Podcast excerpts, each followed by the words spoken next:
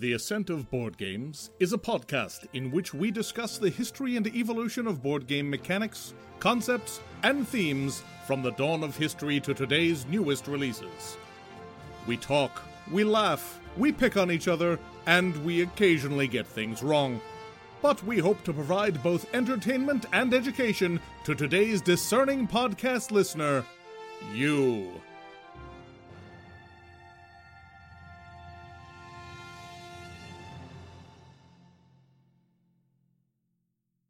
Previously on The Ascent of Board Games. We are here today to do a revisit of one of our earlier topics, paragraph games. This is like golden age of paragraph games. Spire's End. I think you're going to get a point out of this from me. I was just about to say that, Brian. Yeah, you just got a point from me. Uh, yeah. The designers from Awakened Realms have never met a game mechanic they didn't like. The Kosmos adventure games are wonderful. And if we don't get the dry, I'm going to hunt somebody Kosmos down. Solomon Kane by Mythic Games. It's oddly compelling and so different from anything I've ever played. And now the thrilling conclusion of Paragraph Games Revisited. First one I want to talk about, and I've mentioned this game before, but we haven't got too far into it yet, is Artisans of Splendent Vale, which is a 2022 release by Nikki Valens from Renegade Game Studios. We have talked at length before about uh, Legacy of Dragonholt, which is one of our favorite choose your own adventure type games. And this is basically that kind of thing squared. You've basically got four very specific, distinct, custom made characters who are traveling through this world. And it's very cooperative. There's not a lot of winning and losing. It's mostly about the stories of these people as they're going out and exploring and dealing with problems. But just the components in this game alone are totally spectacular. Oh, yeah. When I opened the box when the Kickstarter arrived and saw the cover of the rule book, I almost gasped because just the coloration, it's got this sort of pearlescent ivory thing going on and just everything fits well. But the stuff you're getting for each character is kind of nuts. You have your own player, uh, sort of Matt, obviously. You have about a 300 page paragraph book for your character. You have your own unique crafting method, which each work completely differently. They're like mini games you do to craft and create items. It's just, it's so pretty. I haven't really Oh, gotten plus started. your own bookmark and your own pencil. oh, of course, yes, you do get your individual pencil. Yeah, because you need that. Yeah. Yeah, Oh, and a character box for storing. Sure, obviously you have to tokens and things. Yeah. That, that goes without saying. Come on, Brian. How could you forget all that? I mean, look, man, I've opened the box and looked through it and drooled over it. I haven't gotten to play any of it yet. It is, as I think we may have mentioned before, all of the characters are non binary or queer in some way. From what I'm gathering, that's not a big feature of the story. It's not about fighting oppression or anything like that. It's just these are who these characters happen to be. There is one character that's blind as well. Oh, okay.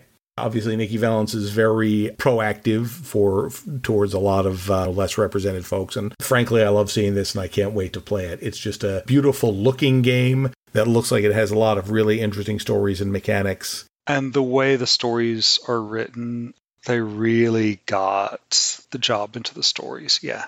So yeah, go on. Sorry. No, actually, I was going to ask: Have you played? Yeah. I mean, how far into this have you gotten? We are maybe a third to halfway. And the structure of the game is pretty clever. Basically, what you do is you also have your own deck of individual event cards. So, what you end up doing is you go on an adventure every day, and there's a big calendar on the back of the map. And the map shows the locations you can go to, which are closed. You have to gradually open them through either daily events or doing other quests. And basically, each day you can decide to stay home and craft and, you know, work on your crafting stuff or go on an adventure. If you go on an adventure, this will be a mix of, you know, reading through your books. Each book often has the same narrative text, but then different breakout sections. So, you know, you'll have one person narrating what happens, and then another person chimes in with text, and then another person chimes in with, you know, what their character says, Mm-hmm. and then back and forth back to the narrator, etc. So you're all involved in reading. You've all got a copy of the text. Sometimes that changes to where you've got the only copy of a paragraph. Hmm. But then you often will go into an investigation part. At this point, you get a map picture and all of you look at the map picture and you can start looking at numbers that are marked out on the map to go to those paragraphs. And not everyone sees the same numbers. So there are particular cases, you know, my character uh, Soraya is blind. Mm-hmm. So she has very, very different kind of numbers that she turns up, and often will then require another person to help locate something in detail that she comes across. And I also get the impression that there are kind of like some of what we saw on like Seventh Continent, there are like hidden numbers that aren't immediately obvious. Absolutely. Yeah. There are hidden numbers that aren't immediately obvious. They're not as elaborate. There are a few minor puzzles, but not really. A lot of it's just searching the room looking for stuff. And mostly you're going out collecting new ingredients for your crafting. But also there is a, a central narrative plot and a definite, you know, focus on this. The world is basically getting rained on by these meteorites that contain magic materia. Crap, I can't remember what the Final Fantasy VII name. You got it, for. materia. Materia is correct. Oh, it's still materia? Okay, got it. Yeah, totally materia. And it's a very Final Fantasy VII kind of world in a lot of ways. Interesting. But then in the middle of this, there's actually combat. You have a layout very like Mice and Mystics Familiar, that other game that we'll talk about called Familiar Tales. Spoiler. And um, you basically play out the combat on that page. The initiative track is pre written at the top, and there's a simple AI for each monster and a pretty decent combat system. Some of the action scenes go on a little long. One of the weird things about combat in this game is that each monster type has a dial. So if you have four plants on the board, each plant will have six hit points. When you do the six hit point of damage to any plant, the plant you were attacking dies. Okay. And the points roll over to the next plant. okay. So you're only tracking, you know, one dial for all the plants, with one of them dying every six hit That points. seems good. It's a little weird, but it you know streamlines it nicely, and there's a lot of quality of life kind of streamlining. Mm-hmm. Aside from the fact that you get these gorgeous little painted meeples for all the monsters, so no miniatures. Yeah And the dice are gorgeous. It's just, it's a, such a pretty game. So also there are a lot of stickers. It's pretty sticker heavy. There you go, Mike. I'm in. We've got him now. So one of the classes is a tailor whose entire crafting mechanism involves pulling stickers off and putting them onto their sheet. I call that one. Uh, Now, this character was made for you, Mike. totally. And whenever you put two stickers together that form a full number, you go and pull that card out. And that will probably include more stickers because you're making clothing as a tailor. Those stickers, like if you get an armor, you have to stick it onto your character sheet permanently, and that's the only armor you can wear for that particular build. And when you get an injury, some of those injuries come with stickers to mark any kind of lasting scar or wound effect. So your character portrait will gradually build up over time. God, the more we talk about this game, the more this is moving up my list of, of things to play next. It is amazing, really good. So at the end of the day, after you do your adventure, though, you each do a basically a private event, which can involve bringing another character with you. They're more social. They're more tailored to your characters. Some things will add new cards to your deck or give you things on a to-do list that you can go do instead of one of your various events. And then there's an end of day that kind of wraps up, keeps the story, shows them having normal lives and everything. And so it's a really complete picture of these characters, and it really follows the characters. I think it's some of the best writing I've ever seen in a paragraph game. Wow. Very cool. Yeah. It's going on the list somewhere, guys. Oh, yeah, it's an excellent game. All right. And that is Artisans of Splendent Vale. I have another one to talk about that I haven't played, but just looking at the description, it's like something that I don't think any of us knew about, but it seems like it would be right up our alley. And that is Bureau of Investigation Investigations in Arkham and Elsewhere. This was a 2022 release by Gregory Privat from Space Cowboys. And there's a couple things about this game that make me think it's really something we would like. First of all, it's based on the sort of revised uh, Sherlock Holmes consulting detective engine, which is a pretty good sort of investigative, paragraphy exploration kind of thing. It's based in Arkham, so you've got a lot of the Lovecraft entities in there. And it's from Space Cowboys, the folks behind Time Stories, which we've all quite liked. It just looks like a lot of fun. It's basically a 1920s scenario or set of scenarios where you're working for the FBI, investigating paranormal cases, all of which, uh, spoiler, have a large Lovecraftian bent to them. But it just looks. Uh, I, I don't know how we missed this one, frankly. Well, wait a minute. Wasn't there already a Arkham based game There was Arkham Tales. Um, Yeah. Mhm. in that thread of Sherlock Holmes? Yeah, it was definitely along that same process. This one, I don't know, just seems to be a lot more. Different designer. Yeah. Interesting. Yeah, so uh, it is a little odd to me that they had two completely different ones in the same setting in the same series. Now, Arkham Tales was a different company. That was local friend of the podcast, Jason and Hal. Crap, I can't remember his Eccles? name. Yeah. Yeah, Arkham published that. Investigator. Yeah, Arkham Investigator was published on his own Okay. as kind of a web thing, a free, and they cleaned it up, added a bunch of stories, etc. Okay. Yeah, I, I didn't know about that one either, so I'm I'm bad at doing this. Yeah, so there was Arkham Investigator, which was re-implemented as Mythos Tales. Right. Yeah. Yeah, and then we have the Bureau of Investigation. So I haven't played any of them, so I'm being a bad podcaster and, and not able to tell you a lot of details about these. But I think this is something I'm going to wind up getting because it feels like it would be something that would fit well with our group in our infinite amounts of free time. Space Cowboys does good work. Mm-hmm. As long as the translations are good, I think we'll be fine. So here's my problem. It's like I've tried to play the Sherlock Holmes consulting detective games on several occasions, and I have just bounced off of them like brick walls. Like I don't know what it is about them, but just pulling out all of the things that come with those games, and then I'm just like, uh, this seems like a bit much. I don't know if having the Arkham theme would be enough to get me through that kind of barrier. So the um, have you done the Space Cowboys versions? Or yeah, the like they versions? made some really significant game changes. Because like the first set was like just play through a Sherlock Holmes novel functionally, And then Sherlock Holmes shows up at the end and tells you you're wrong. Right, Right. pretty much. Yeah, like the second one very much gamified it and kind of took the cool stuff that was in the original one, which is like props and like different locations, and really reworked it to be a lot more of a game. okay. Cuz one of them what they did is really they made it easier to track movement. So it's one point to move instead of having to track minutes and everything. right. And I I remember one of them had like basically what amounted to a phone book and I'm just like uh, Yep. I don't know if I'm Yeah. ready for a game that just has a phone book. It's in like, it. here's London, find the people you need to talk to. Yeah. The new ones do have a lot more kind of guidelines, and Yeah. it's easier to follow where the trail is. And then in their scoring mechanisms, they allow for a little bit more leeway. In the original, you pretty much had to follow the exact line that Sherlock did to get a success.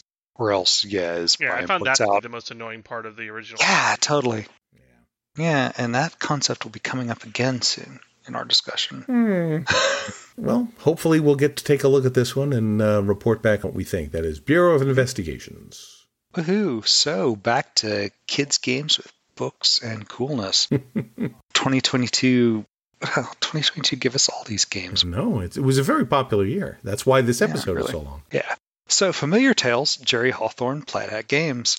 Love it. Love it. It is Mice and Mystics crossed with a deck builder, crossed with Forgotten Waters, which we have talked about previously.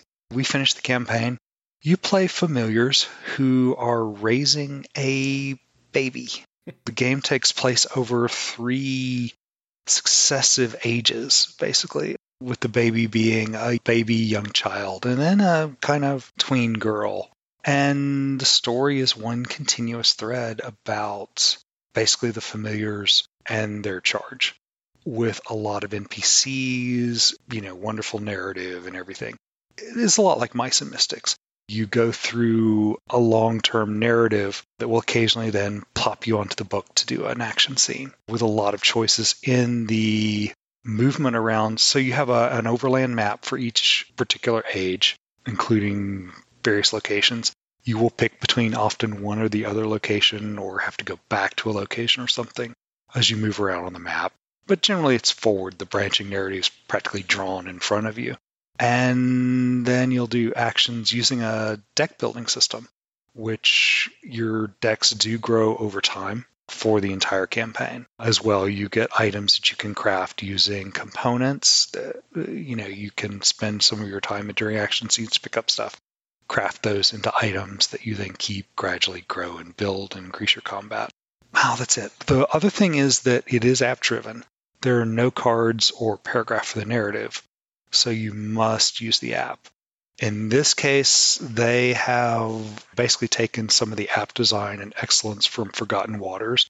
It's fully voiced with a full audio cast that is amazing. Probably even better than Forgotten Waters. And Forgotten Waters was real good. Which is saying a lot. And, you know, you recognize some of the voices and some of the voice actors in this particular production. They really went all out in terms of getting people for this.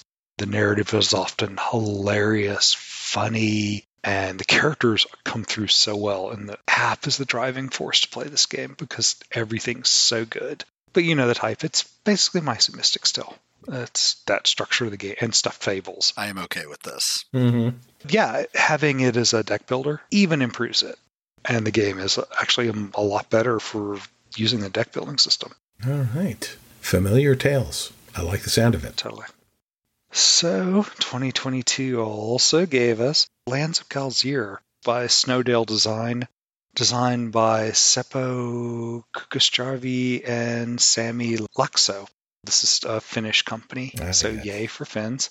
And Snowdale Design did Dale of Merchants, which is a, an interesting trading game, as well as Dawn of the Peacekeepers. All are set in this land of Galzyr, where basically you get anthropomorphic animals every particular species of animals has an anthropomorphic version.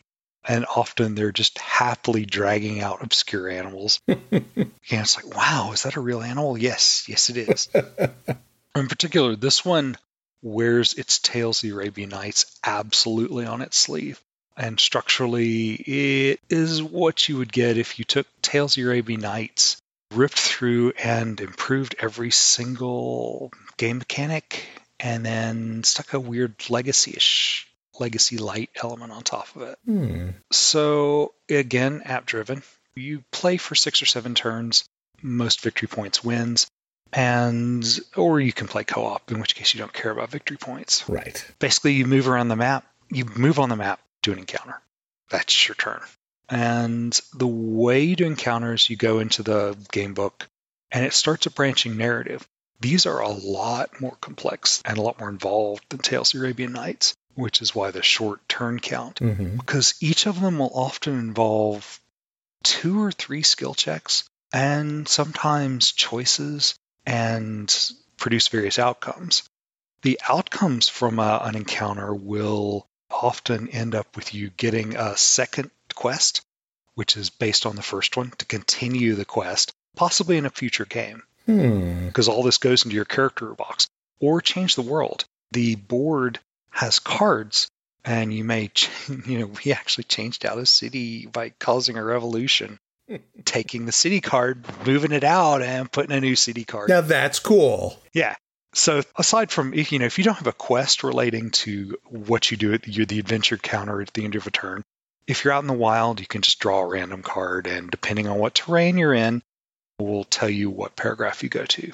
With some of those being special events based on particular things, which will remove that event card from the game and have a particular special event, which was probably related to some quest you did in a previous game. Also, there are seasons, and the seasons will change. Each of those city cards that are scattered over the board will change to a winter version, and you flip over the entire board to a winter version, which changes how things move, what kind of a little bit about terrain and everything. But as far as the internal mechanisms, skill checks are now dice based. So you have the basic 6D&D characteristics, but with different names. And you grab basically rolling five dice to complete a number of successes. And the basic black dice have one each of the characteristics. Yay. So yeah, one in 6 Mhm. for getting successes. But you often need three or four successes to make a more difficult check. But if you have skills, if you have a skill dice, you grab the appropriate color die that matches your skill. or you can grab the die of an adjacent skill to something you have. And there are possible of two pips in each of those skills. And those have much higher outcomes for that particular skill and for the adjacent skill, which I think is one in two or one in three for the adjacent skills. And there are a couple doubles for the main skill on those new special dice. So again, that's a little bit like Escape the Dark Tower in terms of that reaction. Okay. But even then, on top of that, there are keywords scattered all through your character sheet on the item cards you pick up. And often those keywords can be triggered by the verb for your action choice. So you may say, you know, explore to see if you can find more stuff. And if you have explore tags, you know, you may get an automatic success on explore checks Mm. based on one piece of gear you have. On top of that, there are another type of tags, I can't remember the name of them, which give you basically an automatic, very Tales of Arabian Night success.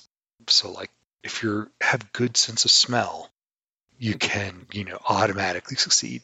And those are rare, or there's some one use items like being favored by the people.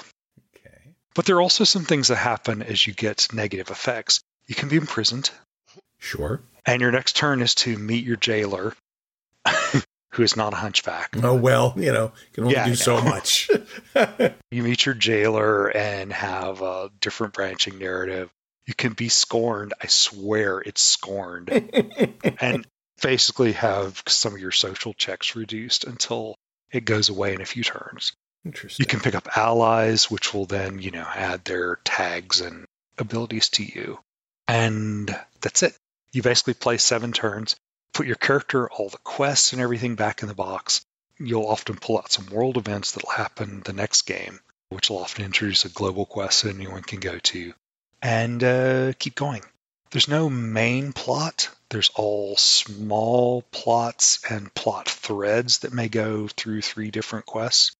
Some of those extra plots will just go back in the back of the deck, and so they'll just come out on some future game based on a choice you made three games before. So it's weird. It's an evolving world game that is a lot like Tales of the Arabian Nights, but much better. Oof. The evolving world part almost sounds more like the premise that I wanted out of the follow up to the Root series. What was that game called? Oath. Oath. Yeah. Yeah. Where it sort of doesn't really advance the plot, but the world changes. Yeah. Yeah, Yeah, it's interesting. yeah, totally. And yeah, it's superb and absolutely amazing. I had decent expectations for it, but it came out so glowingly wonderful. Plus, you can play a frilled lizard, so that's uh, Oh yeah. it's just a No, no, no. It's all about the one-eyed marbled polecat. Okay. nice. Yeah, totally. All right, that was Lands of Galzyr.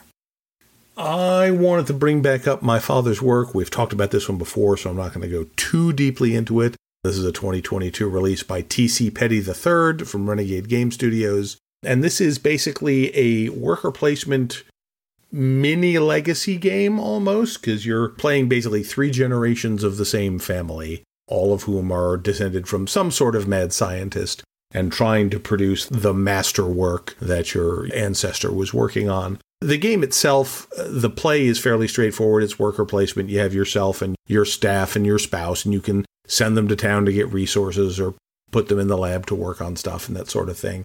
But what really makes it is that there are three sort of starting scenarios in the game, and each of them has sort of a branching storyline out from there, depending on decisions that you as a group make. There may be cases where you're deciding to build one particular type of building in town versus another, or are you trying to assist one faction over the other? And depending on who puts the most influence in on either side, the next generation will have a different map to work on with different things on the building and different ways to get resources.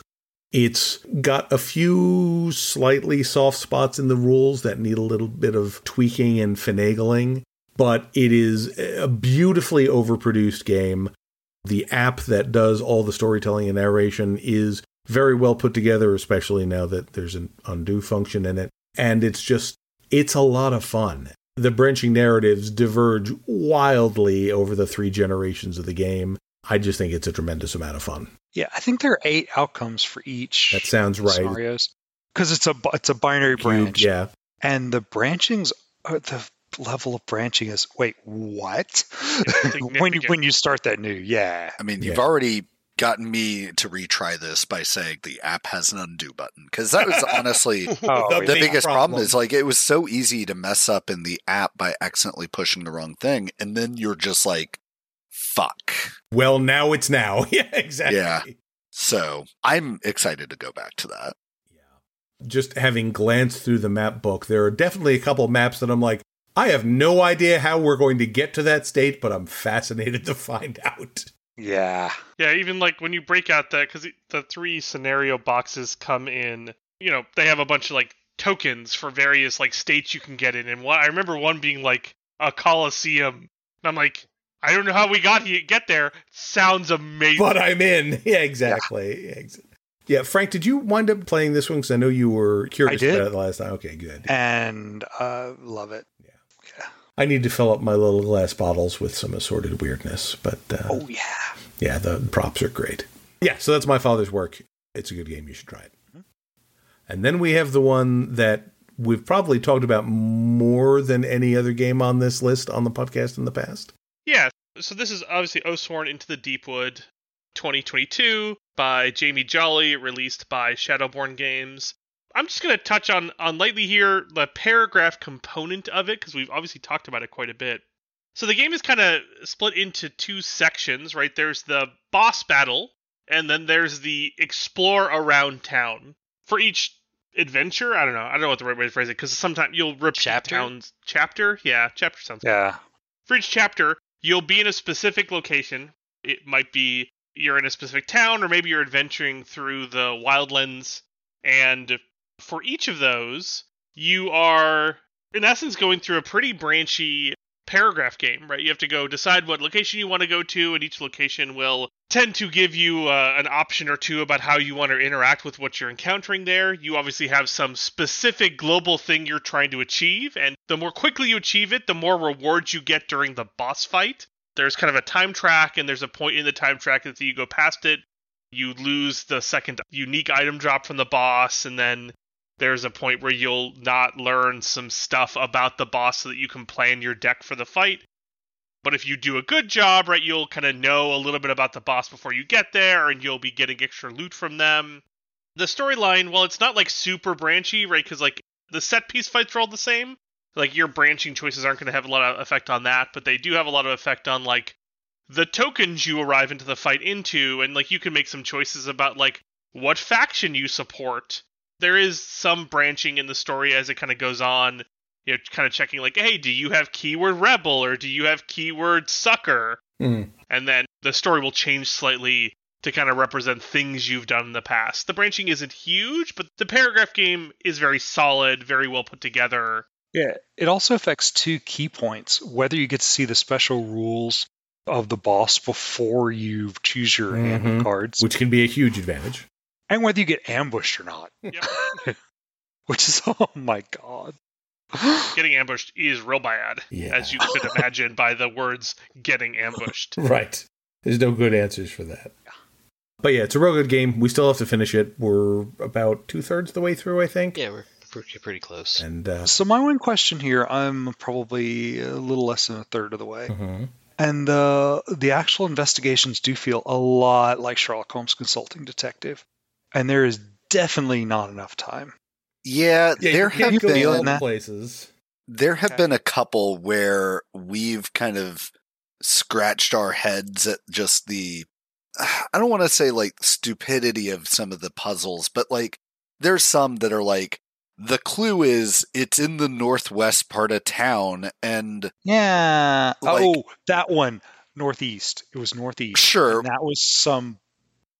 That was some total bullshit. Yeah. Sandy got upset, and we revoked that, that decision. I totally agree. The paragraph parts of the game are good. Some of the puzzles are what friend of the show Sean likes to call underclued. yeah. Like they are underclued. Once you figure out what they're doing, it's like, oh, that's what they meant by that. But that was Oh, not at all clear. Stars Yeah. above. Yeah, Yeah. but like like really, really underclued. hmm Yeah. Agreed. Yeah, so we have been known to occasionally give ourselves a couple extra time units because that was some Okay, bullshit. okay. I don't. I don't. No, it's not Okay. just you. and I will tell you this right now: the mechanic that our table likes the least is in wandering through the uh, The deep wood. Woods. Deep see, wood. Deepwood because that one is extremely punishing, and there have been a couple of times where we're like, "Oh, cool, we just didn't make that choice seven I know. turns ago. Let's just move on with our lives." Yeah. Yeah. The problem with the deep woods is that the time mechanics are just too tight, and so it really discourages exploration. Yeah, if you make one wrong turn, you're screwed. And I think the reason I'm most upset about it is because they had the opportunity to do something really cool there, and they didn't. I know. I mean, and the rest of the game is so good that I'm willing to put up with those, but yeah, it they is not really perfect. should have let that slip a bit. Yeah, and been a little more generous on those. That is my only complaint on the game. As Yeah, I mean, well. I think ultimately, like, I- I think it's very clear that that was like a Kickstarter edition that like didn't quite. oh no, get, no, that was in the game day one. Uh, that didn't quite get the testing it needed. Yeah, I, I, agreed. that's my personal Yeah, opinion on it. It just didn't quite get the testing it needed. Or Jamie Jolly's like an expert at Sherlock Holmes consulting detective, and Well, like even the, totally, I mean, like yeah. the paragraph stuff. I mean, like the, some of it is kind of rough. The explore the random map and do stuff. Those are arbitrarily punishing in ways that are kind of not fun. Yeah. I mean, it does a good job of reinforcing the fact that the universe is awful and everything sucks. Mhm. Like from a storytelling standpoint, it does kind of match. Not in a great way, but you do get to feel depressed and forlorn, which that's what I'm Yay! for. There you go. I mean, you did it. Yay! I will say that for the second printing Kickstarter, they have been very active at soliciting feedback, not only in general, but on specific scenarios in like Board Game Geek threads. So I suspect that a lot of stuff will get tweaked along the way in the second. Yeah, yeah, I'll get cleaned up. The story is great. The set pieces Oh, are really yeah. great. hmm Some of the stuff just feels underclued, and frankly, you're right. With a little bit of tweaking, just a little bit more like, hey, let be a little bit more like overt about this thing. I think it would just be fine. hmm Oh, yeah, ultimately, hmm except for wandering the deep wood. Well, yes, exactly. yeah, true. But yeah, I still think it's one of the greatest games ever made. It's really Oh, yeah. good. It's Okay. brilliant. Totally. Yeah. Yeah, the fact that we keep playing it. even for all the complaints is yeah. hmm Yeah. Despite all that, it's still real good. Unlike our next game. Ah, I know it's a heartbreaker. Stars of Akarios, 2022. Brendan McCaskill, Jonathan Thwaites. So this is a lot of people refer to this as Gloomhaven in space, and yeah, it's Gloomhaven in space. that Wait, sounds wait, great. That sounds great. what could go But wrong? Frank's Frank's tone of voice does not make me feel like it's great, guys. That's why I'm worried. Spoilers. It's a little too long and repetitive, and needs it needed baking. I think a little longer. hmm So the branching narrative is in three parts. First of all, you travel around space and you get events based on keyed cards. You flip up cards representing your sector, and I think there are three or four sectors that you explore over the course of the game, which can consist of, you know, 13 or 14 cards. Hmm Then, whenever in those cases where you beam down to a planet, there can be a layout of up to 25 cards, like a 5 by 5 grid, where you move around the planet, explore, and find stuff. Again, leading to paragraphs, choices, getting new equipment for your ships and everything. And occasionally a little bit of combat, which is all pretty basic skill checked. There's a branching narrative with factions, a lot of keywords that are used to represent, you know, which factions you're allied with or what particular things you've discovered or that kind of thing. That actually holds pretty well together. The narrative is fairly well written. There's just goes on along. Then the mechanisms feel a little samey after 25 hours of play. I'm feeling like this may have the Awakened Realms problem, where Agreed. there's a little too And much game for the amount of story. Yeah. I think the worst problem is that the battle system does take a lot from Gloomhaven. It's actually very different, but there's a lot of advice from Gloomhaven. Each combat is a single battle instead of a multi room thing where you're taking on a number of ships. And while it's initially hard, difficult, challenging, as you get more used to it and level up, it gets really easy, Mm. obscenely easy. Like, you know, Oh. we finished this battle taking no damage Mm. Mm. Huh. and that is the bulk of the game. Hmm. And Gloomhaven, no. Yeah, Gloomhaven Does does not have that that problem. There's a lot in Stars of Akarios to like, though. Its system is based on rolling dice and committing actions to doing things, with the option to reroll dice, but that costs you stress. And so usually you can tweak. Sometimes you don't get the perfect choice, but you also can upgrade your ship with different shooty powers with limited ammo, as well as you know extra movement powers. Again, with limited number of uses, as well as a whole bunch of skills along the side.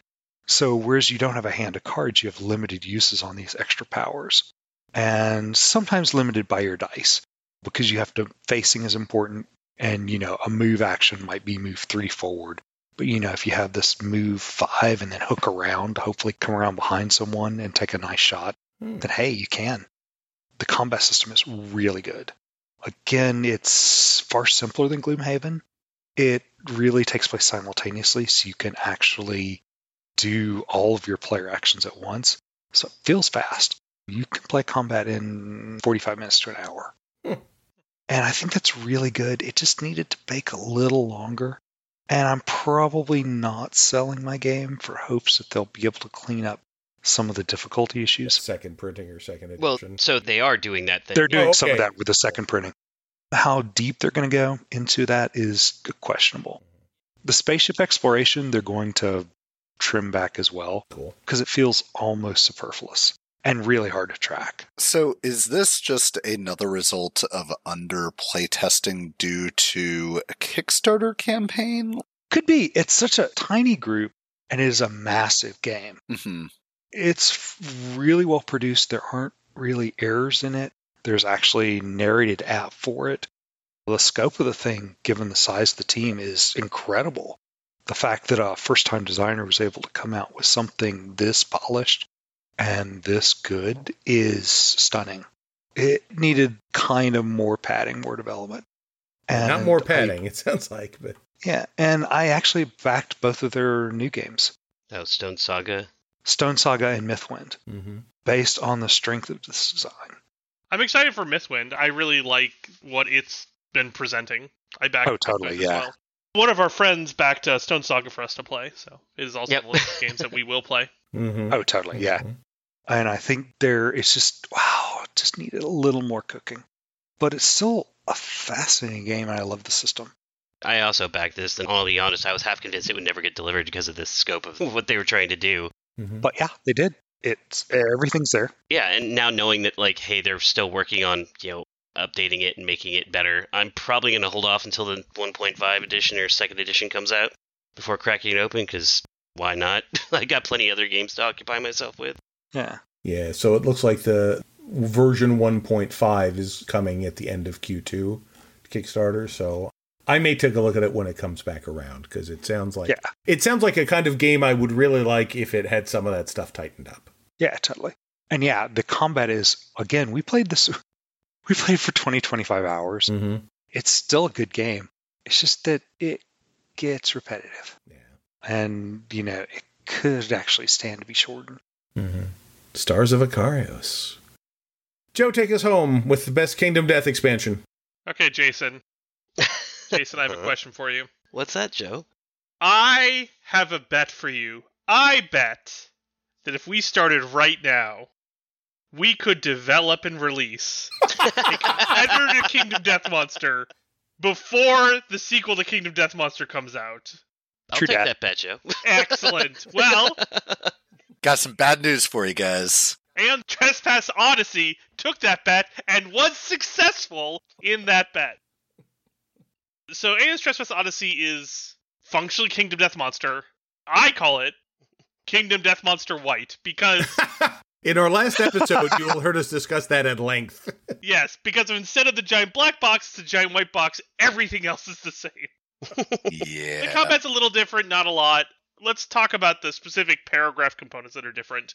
So, the thing that really sets, I think, Aeon Trespass Odyssey apart from Kingdom Death is how the story is a lot more in your Story. face and wordful. Whether that's good or bad, uh, Mike might have opinions. I do. I do. But the game, honestly, very similar to like Oathsworn, Aeon's Trespass Odyssey is composed of kind of two phases of the game. There's like sailing your boat around and like having adventures, and separately there's having giant boss fights in your giant mechs that are definitely not Eva's. Don't at me, bro. Or the absolute terror fields that surround them, because that exists in this game.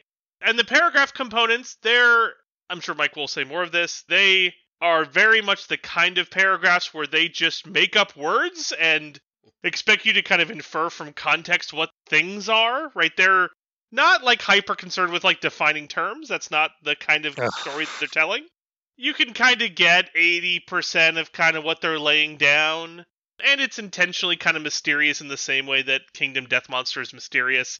Though it's a little harder to be mysterious when you have paragraphs and paragraphs and paragraphs of text to be an equal level of mysterious to Kingdom Death, where the only paragraphs where you'd walk around and random shit would happen to you. But all in all, I have really enjoyed all of the paragraph components of the game, like adventuring around and like doing either like you know random missions or or personal missions or going deeper inside the ship and like learning stuff about the history of the ship. The various like game components that are kind of unlocked by those features have all been pretty fun and exciting. The story is while a little confusing, still compelling for me personally. So I- I've been having a lot of fun with all the additional paragraphy components tacked on top of my Kingdom Death Monster game. Nice. My question is if you upgrade all the components of the ship, is it still the same ship? or is Oh, it Theseus's yeah. ship? See, I think, and this might just be personal preference here, so take this with a grain of salt. I think if you've got a universe like this where you're not going to explain exactly what terms mean, that the scope of your story needs to be a lot more focused. And so, like in this game, part of the problem that I have is there's just so much going on in the world that I'm just like, I find it hard to care. And part of that is like, we've got this ship that is bigger on the inside than the outside. And so a lot of it is we're going to go and explore inside this ship and unlock its mysteries. But in addition to that, there's stuff going on in the world. There are three factions that each like have opinions of you and they're each doing a thing and you're employed by one of them to find their king, I think. But like I've completely forgotten that it was our main mission. It kind of has the same problem for me that games like The Elder Scrolls have, where it's like The Elder Scrolls have a world that is so fun to explore that it's like you kind of forget what your main mission is. And so by the end of the game, you've become the head of the College of Magic. And oh, yeah, also I saved the world or something. Mm-hmm. And I think, I mean, I, I agree with you. I mean, this game, in some ways, definitely has a certain amount of Awaken Realms they didn't find a system they didn't like. Yes. Level of stuff going on, like 100%. I think the thing that Aeon Trespass Odyssey has going for it, compared to Tainted Grail and other Awakened Realms games, is like, it doesn't feel like any of the components are disrespectful of your time as a human, but it is for sure that, like, every rule that you could have is in this game. That's kind of just how it's set up, right? I think we've now officially coined Awakened Realms syndrome. That's true. Oh, yeah. Out of curiosity, is the narrative too many words? No, it's not Middara levels of oh, nonsense. Oh, nonsense. okay, good. We talked about this last episode. There is the Kingdom Death to Middara scale of game verbosity, Yeah. and we said it was just a little past halfway towards the Middara side of the scale. Okay, okay, that's not bad. it's not bad is my estimation though i agree with mike that like there's enough words that like you could kind of lose the plot sometimes honestly this is the weird thing it's like honestly for aeon's trespass odyssey it's kind of two games it's giant boss battles that happen to happen and then also adventuring and like those two aren't like closely tied together from a story standpoint you could just have the giant boss battles and separately, you could just have all the exploration stuff they have, and either of those would be perfectly complete games. And uh, Aeon's Trespass Odyssey kind of agrees with you on that, to be honest, because those two things don't interact a lot. Like from the story standpoint, like those two things don't interact that much. Mhm, Yeah, mhm. it did happen once, and it caught us by complete surprise. It happened once, Wow. and it led to a fight where two of our players didn't get to participate because they weren't in mechs, Yep. and it was weird. Wow. Hmm. It was very strange, and it's the only time it's happened. And frankly, I'm glad it's the only time it's happened because it was weird. Fair enough. So ultimately, the game is better when it just keeps those two components apart, and we're just doing interesting story stuff and occasionally fighting giant things. And both parts of the game I find to be compelling and good, but like together they are both equally compelling and good, but not because they're put together. Right? If that makes Yeah. any sense. and it's definitely a game that like I think they created it and they were playing it on a regular basis, like daily or something, Yep. because they definitely expect you to remember stuff that doesn't necessarily remain in our memory after you know a Mhm. two week hiatus due to multiple things. it's not intuitive. Yeah. And that's just it, right? Like when I say I would like a narrower story or a more focused story, like honestly, I would have been okay if the campaign was, hey, you're going to delve into this really weird ship that you have to discover its mysteries, and also occasionally you're attacked by giants. And then have a different campaign be like, cool, now that you've explored the mysteries of your ship, let's sail around and figure out what's going on in the world. Like, if they had taken those components and instead of tried to cram them all into one game, made them into two separate campaigns, I think that would have been great. But they didn't, and so now it's just all of it go. Oh, We've got five cycles of this. Uh, Yep. I'm less negative than Mike on this. I think Yeah. while I agree 100% that the overlap here is almost zero and doesn't even really need to exist, I think both of the two components are compelling enough that even though the way they overlap is kind of weird, and also we have recently had kind of spotty playing of this. We were for a while playing it once a week, and I think when we were playing it once a week, it was perfect. It totally worked. It was easy to kind of remember what was happening. But this is the kind of game where if you miss a scheduled meeting, we miss a week, or you miss two weeks, or you miss three weeks, then kind of getting back into where the story wanted you to go is hard because the game doesn't give you a lot of handles to kind of grasp onto because of how intentionally Dark Soulsian the story is.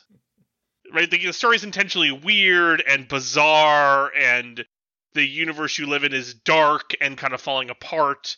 And, like, much like Kingdom Death, um, exactly like Kingdom Death, right? Kingdom Death is extremely Dark Soulsian. Like, even so far as, like, the storytelling is frankly minimalist, right? This actually has a much thicker layer of storytelling, but it still tries really hard to be Dark Soulsian, which is a little hard. I think they almost thread the needle. I don't think they quite hit it, but they almost thread the needle. But it does make it that, like, hey, when we miss a couple of sessions because of humans having to do human things, it does kind of make it a little hard to start back up. At least what I've experienced. I've got bad news for you because we have to get back to and finish Oathsworn. We have a bunch of roleplay adventures we haven't done. We're way behind. Oh, 100%. We should play games more, y'all. no, you're right. You're right. So that was the list we had of stuff we wanted to talk about. Obviously, even in just a couple years since our last episode, there's definitely been other stuff that qualifies that we liked. I mean, we love Forgotten Waters. I'm a big fan of Sleeping Gods. People have mixed opinions on Vagrant Song. These are all games that have some of this sort of paragraph style mentality there. There are some upcoming ones that I think look interesting. The one I'm kind of fascinated by is called Purple Haze, and it's basically a cooperative campaign exploration game, you know, legacy style campaign game, except that it starts with you crashing your helicopter in the jungles of the Vietnam War. Huh. So it's a very different setting for that kind of game. It's by a designer, Bernard Grzybeski, that hasn't, to my knowledge, done anything before. It's coming out from Phalanx Games, who certainly have had some very pretty games in the past. I'm not familiar with any of them, but I'm curious to see about that because I was a big fan of the old Ambush game series, which was a World War II squad level combat thing, and I'm interested to see where this takes that. Yeah, I was I hadn't heard of this one, so when I saw it on the list, I looked it up, and First of all, looking at the images, of like I have no idea how this game works at all. Right. But I, I started reading about it, and it sure sounds interesting. Like I really hope one of us buys it that's not me, so I can play it. Fair enough. And then the sequel to Sleeping Gods is coming out. Uh, it's called Sleeping Gods Distant Skies. I'm definitely buying that. There is Tales of the Arthurian Knights, which is a spin off, I guess, of Tales of the Arabian Nights. I don't know anything about it. There's almost nothing to find out about it, but just knowing that is enough to mean I'll probably buy it. That's got Eric Goldberg and Zev Mhm, producing. mhm. So yeah, that'll be. It's going to be good. Yeah. I'm a sucker for Arthurian Knights, and I'm a sucker for Eric Goldberg stuff. So Mhm, mhm. Is that gonna be the one of the games we all buy? Is that what's gonna happen? Yeah, sure is. We're going to need to talk about things. I mean, I've still got a couple of outstanding Kickstarter adventure games that have paragraph components that I'm looking forward to. I think the one that I'm most looking forward to are the ones that are taking place in the world of darkness, hmm just because at this point, World of Darkness is my guilty pleasure. I've never really had a great experience in that world, but like, God help me, I love it.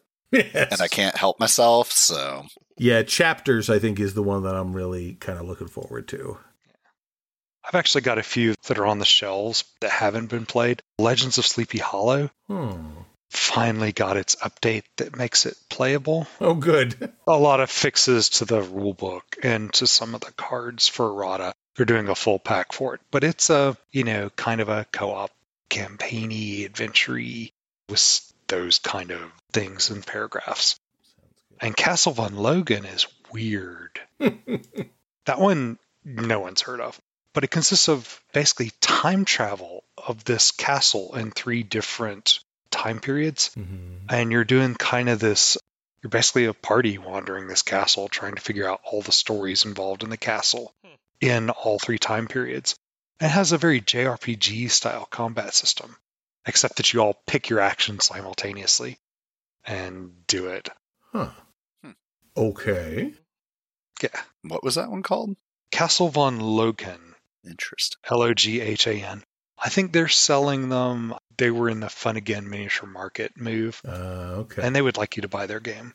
but it looks really good, at least the setup. But just haven't gotten to the table to give a full, you know, review commentary on it. yeah. I like time travel always. Mm-hmm. Oh yeah, totally. Mm-hmm. That sounds interesting. Like we said at the beginning, I think we are looking at a new golden age of paragraph games or branching story driven games, and hopefully there will be more. If we've missed any ones that we should know about, or if there are some that you just think we should talk more about, or generally if you just want to give us your opinions, we like opinions, especially because they give us something to yell at. Because yeah, oh my god, if we miss some, I totally want those. Yeah, it's Yep. true. You too can get points by making us buy things. yeah, True, really. true. Play the at home game. yes, exactly. Yeah, better of all, if you can convince Frank to buy something that he's never heard of. You get a point. That's how you win. Yeah, totally. Challenge. Absolutely. I mean, Frank is just the end boss of that boss battle. Right, Definitely not be producing. Yeah. Step one, find a game that Frank hasn't heard of. Well, right, but that's just like that's the side quest, like that you No, do no. before you go fight him. Yeah, first you have to find one I don't have, which Right. there are a few that I haven't bought. One or two, at least. Step one: sneak into his basement to look at his collection and assess. Step two: Yeah. do some research to well, find. step one takes approximately three years. right. I'm not saying this is a good game, but I'm saying this is how you beat Frank, the final boss of the Ascent to board game, uh, as a uh, podcast board game. Oh, no, no, no. I'm not the final boss because there's a secret boss afterwards. So once you take out me, then you have to deal with Sandy. I was going to say. yeah, for sure. She's the real secret at boss. All right. Well, let us know what you find, what you think, and what you want out of future episodes. We're going to keep doing this until we get tired of it or you stop listening. So if we're continuing to go with this podcast, it's partly your fault. Tell your friends about Wow. it. You're Yes. complicit now. Yes, make them responsible too. Make Share the everyone complicit. Everyone. also, Frank got a point for uh, Arc Knight miniatures, which I don't even know if we talked Oh, about in the yeah. episode. yeah, we didn't talk about that on the air, I think, but if you need flat acrylic miniatures or spell templates for your D&D or other tabletop role-playing games, they're pretty cool. Hashtag not sponsored. I was like, exactly. we really need sponsors. God, I know. I know. All right. Well, I think that's all. So thanks, everybody. Stay safe out there, and we will talk to you again next month. Bye. Bye. Bye. Have fun. We hope you have enjoyed this episode of The Ascent of Board Games, which is protected by the Creative Commons license. Opening and closing music is Evening Melodrama by Kevin MacLeod via Incompetech.com. Full details can be found at ascentofboardgames.com. Please share, like, subscribe, review, and comment on this podcast. And thank you for listening.